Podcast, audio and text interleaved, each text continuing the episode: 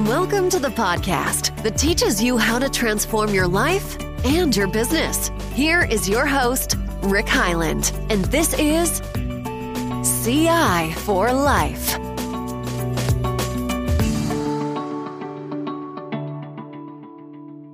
All right, welcome to another continuous improvement for life podcast. My special guest today is Randy Rigby. Randy, welcome to the podcast. Thank you. It's great being with you.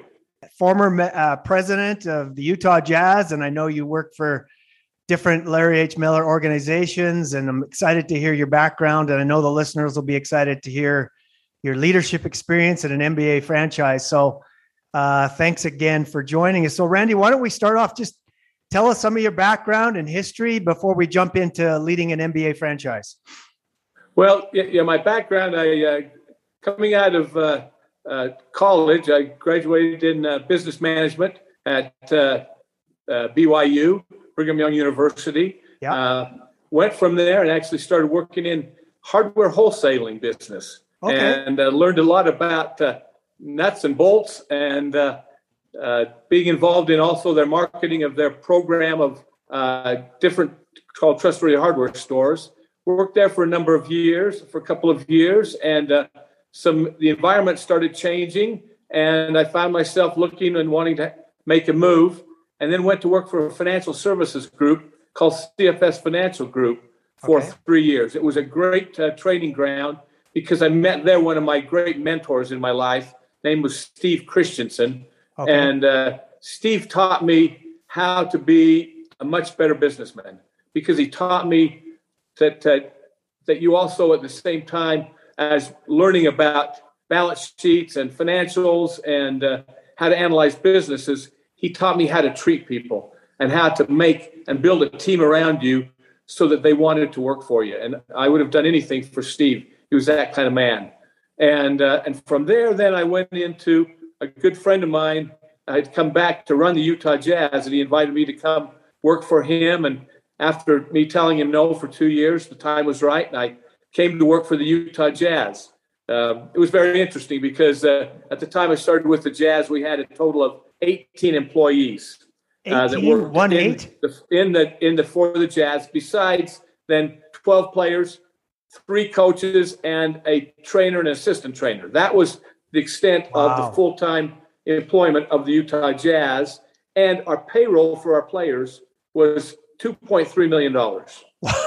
so now you fast forward to almost uh, from that time, uh, 36 years later, and uh, the payroll for the Utah Jazz this year will be well over 120 million dollars, and uh, we'll have uh, we had when I left four years, uh, just over five years ago, we had over 120 employees. 20 of those were just in the basketball operations side of thing, where before we had none. So, wow. Randy, I mean, a, eight, 18 employees. There, when you look at the TV, there looks like there's 18 assistant coaches these days. Uh, I, you're, I, well, it doesn't look like that there are. So, I, I, always joke and I, I tell uh, Dennis Lindsey and, and Quin Snyder, I said, you know, Larry Miller would have died if, if you guys would have asked today what you asked. If, if we would have asked back then what you asked for today, he would have just died. And so uh, things have really changed in the world of sports, and and and that's the interesting thing as well. Um, we had to adapt to that, and and okay. when we realized that we wanted to compete to be a championship caliber team, uh, immediately Larry Miller, at the same time I joined, Larry Miller bought the second half of the team. So Larry and I both started at the exact same time, kind of full time with the team. And and one thing that we said to Larry is we need to be able to compete. And he says, as long as you don't impact the financial well-being of my other companies, I'm willing to help and do everything I can. And so we literally then said, okay, we're going to have to put everything we have back towards it, back into this team. And so we what do we have to do to be able to do that? And uh, so we when we when we built the new arena, and we did build a new arena because we had to raise the number of seats that we had and raise the opportunity of raising more money to be able to compete and have the salaries that we needed to to build a championship team. We looked and we said, okay, we'll start selling novelty items, hats, shirts, yeah. socks of you know, you know of apparel. And uh, before long, we had built a uh, and we bought other than little st- uh, stores around Utah. And by the time we were done, we had 120 fan stores in 20 states. We we did our own concession bu- uh, business, and we then owned our own building, of course, and had then concerts and uh, events at the uh, Delta Center. Then now uh, Vivint Smart Home Arena. Uh, we bought our own TV station, radio station, all these things so that we could put all those revenues and profits back into the team so that we could uh, compete for having the talent that we needed to make a championship caliber team. So by the time I was the team president, uh, which was 15 years ago, and uh, did that for over 10 years, we I was running not only the team but also nine other businesses that were all really? kind of uh, those kind of support kind of businesses to help us make a championship caliber team. Wow, yeah, you know, it's interesting because I think as sports fans, we don't we know what the coach does, we know what the players do, but you don't always know behind the scenes what the president. So not just the jazz, but you were also running all the like radio stations and fans and retail stores and all that's all part of running the organization. Yeah. And, and oh. that's from a business standpoint for yeah. Uh, on your point of with your listeners. And one of the things that we learned and that I was appreciative of building uh, people around me and a part of our organization that were forward and progressive thinking because we have to we had to constantly say what can we do to re-energize to reinvent the team and add more additional revenues to our organization and so you know when when we bought the salt lake bees the idea was you know there's sometimes there's downtime during the summer months yeah. that we could use our same ticket people or our same marketing people that could help then also do that for a AAA baseball team. So yeah. the bees became a natural, and it, it, became a blessing as we went through a lockout or you know a, a shutdown. We had ways that we could deploy our personnel to be able to do other things that then helped ease the pain that many other teams had to pull. if they just owned just a team they had to feel the whole blunt of uh, that problem when they were when there was a, a, a lockout. So wow, isn't that interesting? So Randy, I know we didn't have this on the script, but I'm dying to ask you of all that time working with the Jazz, your favorite coach and why, and maybe even your favorite player and why. Can you tell us wow, a little that, bit about? You know, that is a tough question. um, well, what happens? You come to learn to love and, and each one of them had their own strengths and and, and differences. Um, I, I, let me just say this: Frank Layden was a remarkable man in that he really helped set the foundation of of the philosophy, the character, and the values of the Utah Jazz that that Larry Miller embraced and applied those throughout his whole organization uh, in all of his dealerships. Frank, to this day, is a very dear friend oh, and has got as much cool. energy today in, in so many ways as he did back, you know, 40 years ago. Oh, Jerry Sloan, I came to love fiercely. He is fiercely loyal. You okay. don't you you earn your stripes into in the inner circle of Jerry Sloan. He is very cautious of who he lets in and and friends and, and things and to have become one of his dear friends, I felt is one of the choicest honors I could have ever asked for. And he is, he will, um, I don't, I could tell, I, I got to tell this one story because it, just, it. it epitomizes it. And I, I, I apologize. We'll try to move fast, faster on No, this, no, you're doing great. Thank you. On one occasion, we had an opportunity. We just got into owning uh, planes, uh, not owning planes, but being able to charter a plane for the team and not okay. just take commercial flights. One of the last teams to do it because it cost so much. Yeah. But we did that and we decided, well, as a management team, we ought to go and see what this is, you know, what what another team is doing, see how the charter, what it's like, and you know, go down to LA and, and catch a game and, and, look at what the other teams are doing. You know, we we try to do that from time to time and have kind of an off-site uh, kind of a a management meeting. We got there early and got on the plane. And of course, when you walk into an NBA team plane, I mean, there's a spread that's wonderful Okay. for the players and, you know, first class seats everywhere. We wanted to get on there and kind of get to the back and not disturb it. Anyway, Jerry and the team, because we were playing very well at that time, Okay. we got on there and here's all this food. So we quickly kind of started grabbing a few things. Well, unbeknownst to us, behind us, who came on always early, became John Stockton. Okay. And Stockton used to call us the suits because we wore the suit ties, right? So he says, Hey, you suits, get away from that food. That's for us. And um, all of a sudden, you know, we hear that and we start backing then away. Well, unbeknownst to John, the other person that's, of course, always early was Coach Jerry Sloan. okay. Jerry hears John say, Hey, you suits, get away from that food. That's for us. And Jerry said, Now, mind you, this is a future Hall of Fame player in John Yeah. Stockton. Yeah. At the time, John had probably been about 10 times to the NBA All Star as an NBA All Star and was the center point with Carl on this team. Yeah. Jerry Sloan says, and a friend of, of Jerry's. But Jerry, as the coach, says, Listen, you little, and I'm not going to give the other expletives that he called him.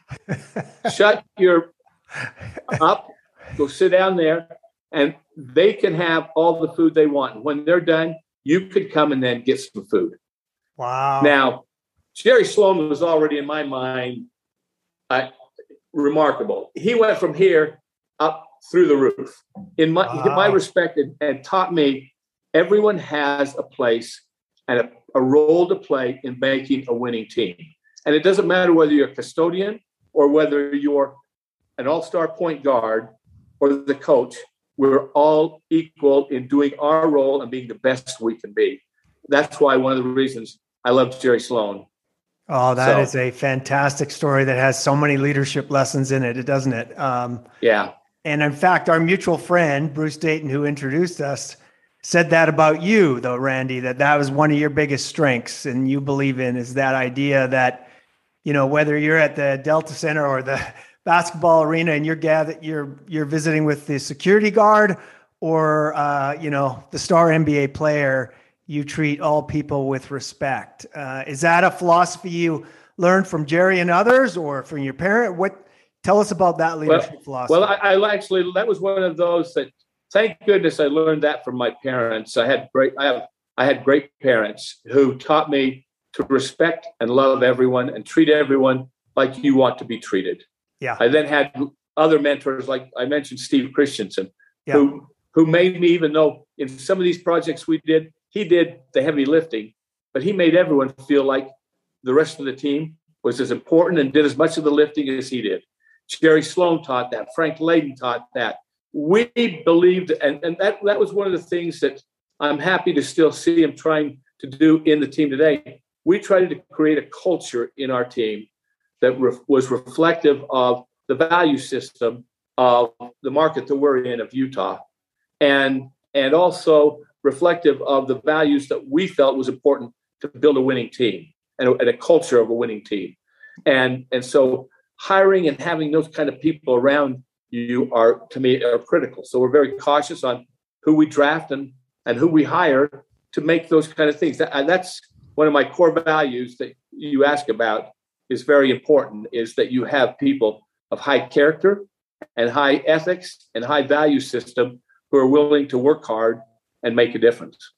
Wow, so many leadership and business and cultural lessons there. How about a player? Have you got a favorite story about a player that represents, uh, uh, tells us a little bit more about the player and the Jazz?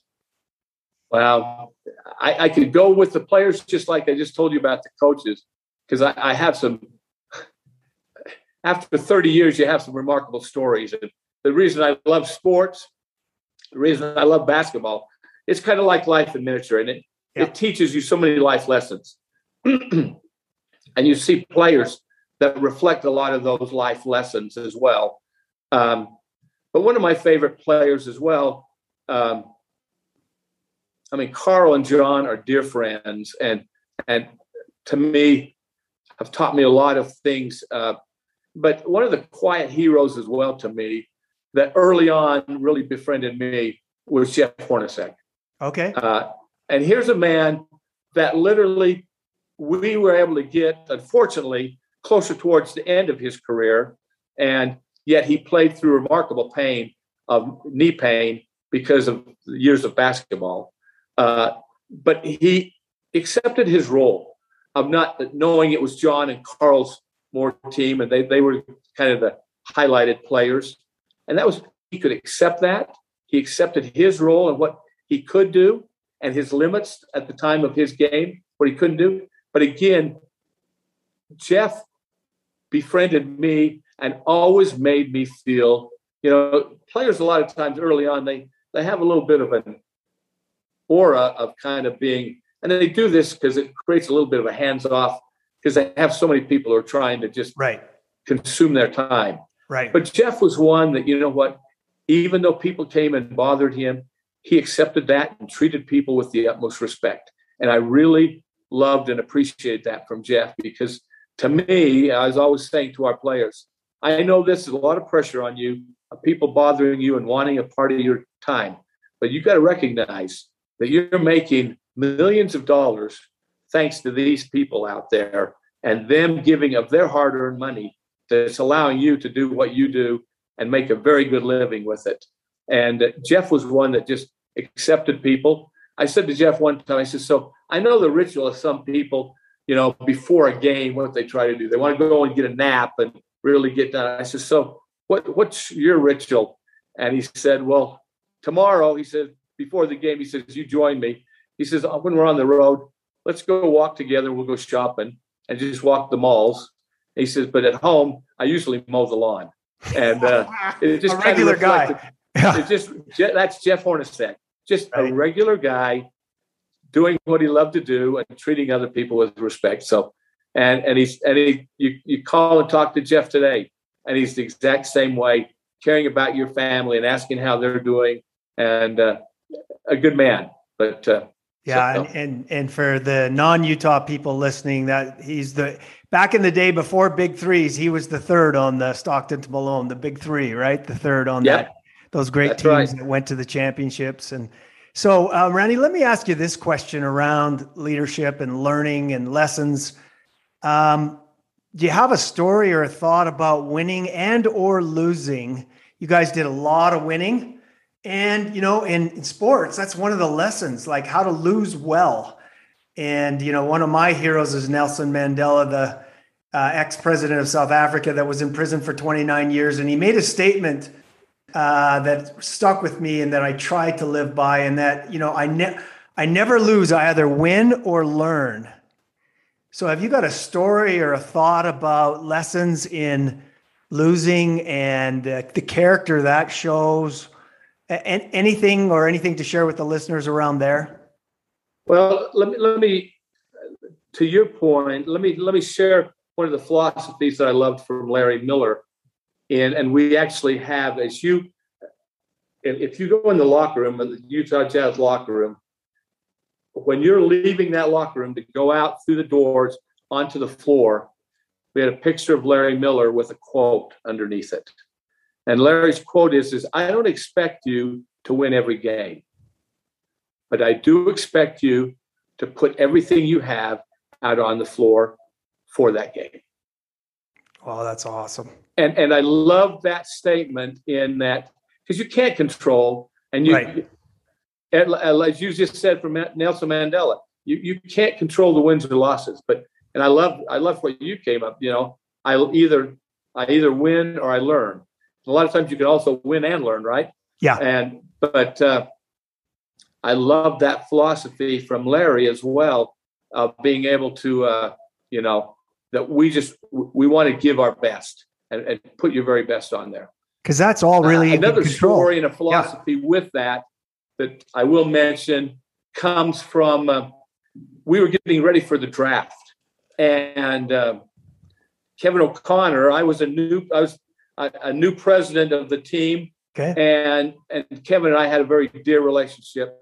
But kevin's and we had invested a lot in doing some new and, and kind of um, forward thinking uh, work with the draft.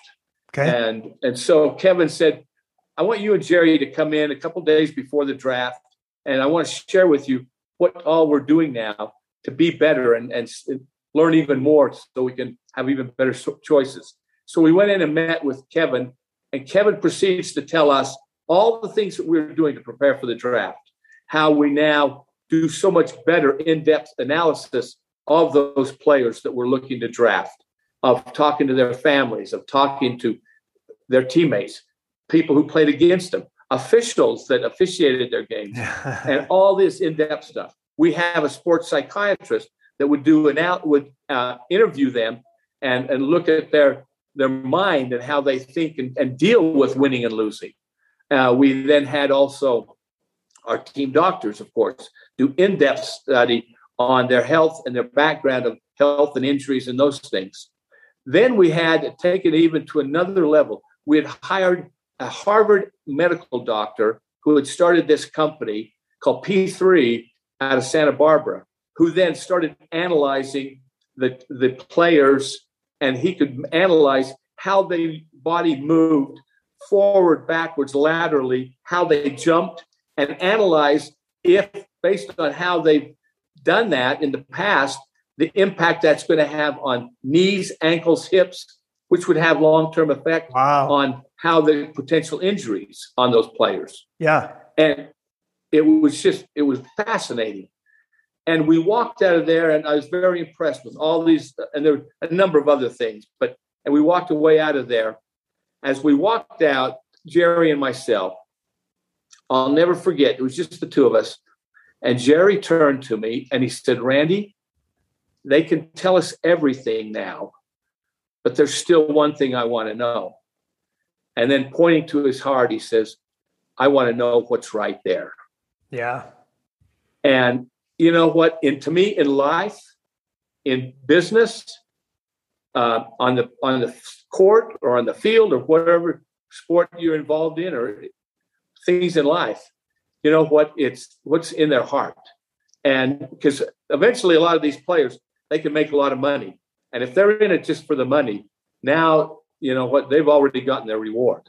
And I saw I've seen a lot of players that really didn't have the passion, didn't have the heart to want to be really playing basketball, but then even more important, to be a champion and do what it took to really get to those levels. And uh, that was a great lesson to me about uh, winning and losing and uh, the heart. Yeah, no kidding. That ties nicely into, you know, if you've got the heart and the passion for it, you won't give up easily. And, you know, in life, it's the same thing, isn't it? It's, it's, um, we all look good when we're winning, but you, there's lots of setbacks and trials and you know that's the measure of your heart and will is how do you respond to those setbacks and trials and losses and do you learn exactly from it do you learn from it or do you you know turtle and get discouraged and and right. uh, shrink if you will um, how about a story about man i'm just peppering you with questions here how about a story about a player with heart that responded to challenge and adversity and came back stronger better Anything come to mind there in your many decades with the Jazz? Well, um, there, there's a number of them. I mean, seeing what some players have to go through. Um, but I, I, think one of them that to me ref, uh, reflected that I was impressed with would be also, as much as a comeback, it was um, watching John Stockton in his career. John is was a man that you know when when you look at when you put him on paper, uh, nothing extraordinary. I mean, he comes from Gonzaga, smaller school, uh, six foot one, you know, um, not unusually fast, not unusually quick, but here is a young man who loved the game of basketball was a student of the game of basketball. And I'll tell you what, he, uh, you, you talk about a fierce competitor. Uh, he loves to compete. Mm. And he will, when it comes to anything, he's going to play as hard and do his very best. John Stockton would go up to the primary children's hospital regularly, and we had annual visits that we would do up there. And John was wonderful with the children. But if you put John Stockton in front of a Pop-A-Shot, those yeah. little basketball games, yeah. yeah. and you put a young kid who is struggling and with cancer, it doesn't matter for John Stockton. He's still going to pop. He's going to play and compete, and he's going to beat you. I mean, and and what I love about John is, and he teaches. He just said, uh, "I'm I teach my kids. If you're going to get on the floor to compete, you then get there to compete, and you always give your very best." And and I, I loved seeing him. We had a lot of, you know, some tough times when we lost that first time going to the championship, and. Uh, John and Carl and the whole team said, "What are we going to do to get better, to get there again?" And uh, we were right there, and uh, um, and to see the love they have for one another still because of that team attitude and competing together. To this day, John still calls a number of us on and off the court of teammates and seeing how they're doing and caring about them. And to me, that was the measure of really a guy who who wants to win in life. And more than the winning and the losing of the game it's it's it's building the those memories and friendships that uh, are are are for a lifetime. Wow randy there's so many like even out of that last story the lessons i pull from there that are relevant for people's lives and businesses is whatever your business whatever your challenge be a student of the game work smart learn it figure out how to get better. Um, love to compete. You know, in business, we compete. It's very similar to sports, right? You've got to compete every day, try to bring your best self every day in order to win. And then I love the third one you wrapped in there in that story of John is the caring for others. Boy, what a you put those three values together and you're going to have a tenacious com- competitor who cares for people and yep. his or her people. So, yeah, Great lessons in there. Okay. Any other lessons uh, you want to share or stories before we uh, head to wrap up? Well, I, again, I, I, think what's important for me, and you just in so many ways wrap that up as well, and that is, you know what? We want to compete, work hard, be smart, uh, be creative, but have a value driven life mm. that you want to be able to be make a difference in your own life for good and help build the good in others. Um, one other quick story I will tell when when I bought the TV station. Well, Larry, I told Larry we need to buy a TV station to secure our, our TV rights. Next thing I know, Larry called up. He says, "Okay, I've got it, uh, but you got to go now and run it. Besides doing your other stuff." So this is the KJazz.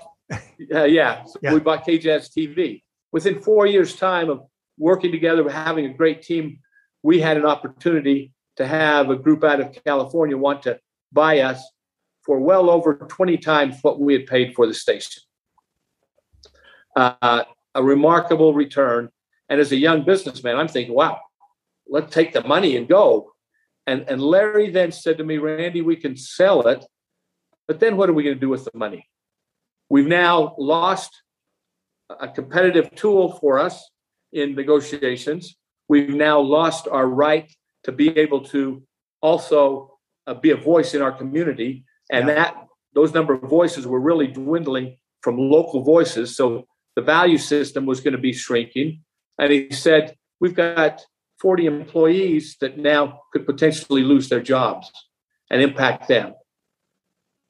Money is simply a tool it is not an end and that was a great lesson to me as a young businessman as well to realize money is simply a tool.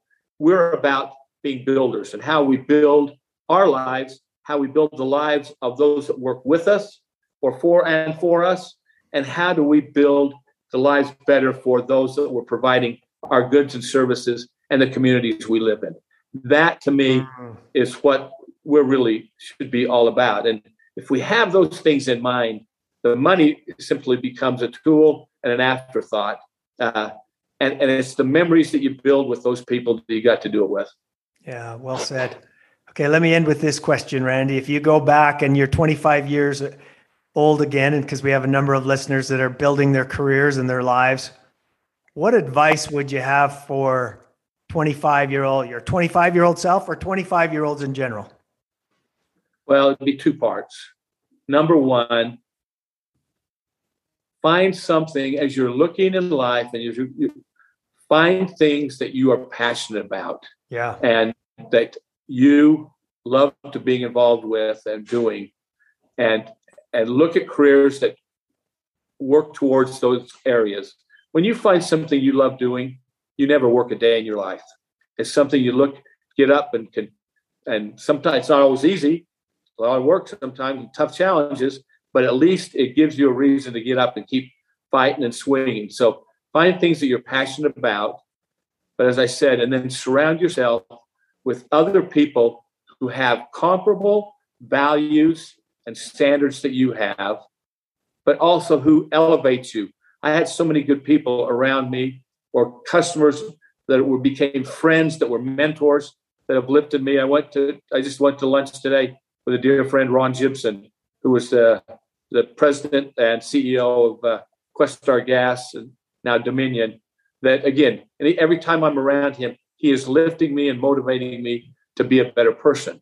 And I would say, find those friends, build those relationships that will motivate you to be a better person. Uh, and uh, life will be wonderful, challenging, and uh, growing. Mm, wow. And I would even add your third one you've been talking about. So find your passion, surround yourself with great people, mentors, networks.